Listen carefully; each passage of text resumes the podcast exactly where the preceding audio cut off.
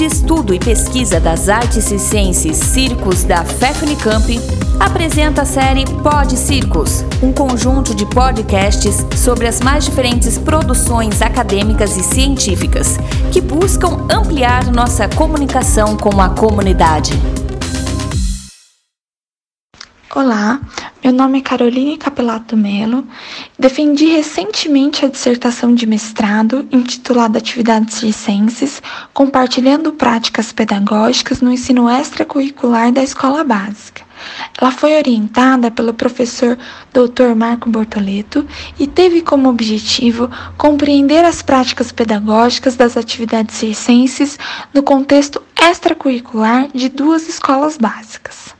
As principais considerações são que na primeira escola, localizada em Santana de Parnaíba, um quarto dos alunos da escola participam das atividades circenses, sendo uma prática presente desde a fundação da escola em 2005 e que permanece robusta. A referida instituição investiu importantes recursos para ter, na atualidade, uma incomum infraestrutura, uma lona de circo, diferentes tipos de materiais e uma equipe de cinco professores, aspecto que reforça a relevância que essas atividades adquiriram para a instituição.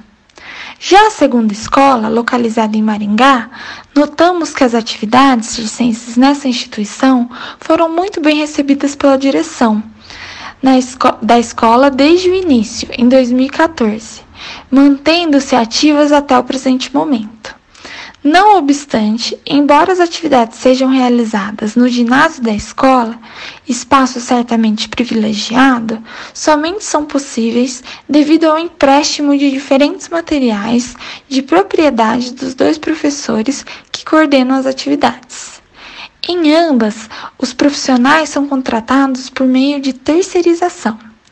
Além disso, também observamos algumas modalidades sendo mais trabalhadas do que outras, e que essas tendências estavam vinculadas à formação e, consequentemente, à atuação dos professores, os quais acabam desenvolvendo as modalidades que possuem mais afinidade.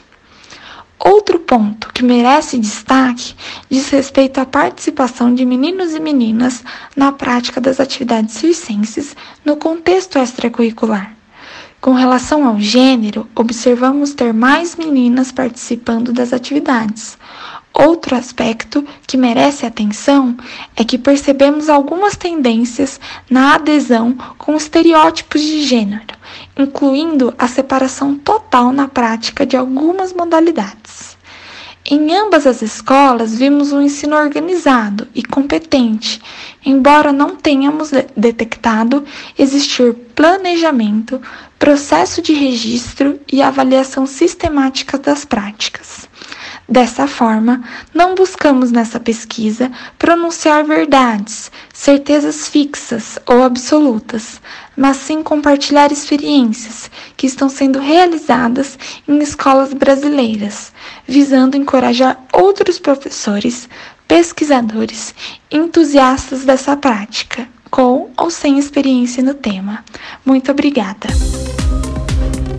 Muito obrigado pela atenção. Continue acompanhando nossos podcasts e outras publicações no Facebook, Instagram, no canal do YouTube, na web oficial Circos Unicamp, pesquisando o ensino do circo.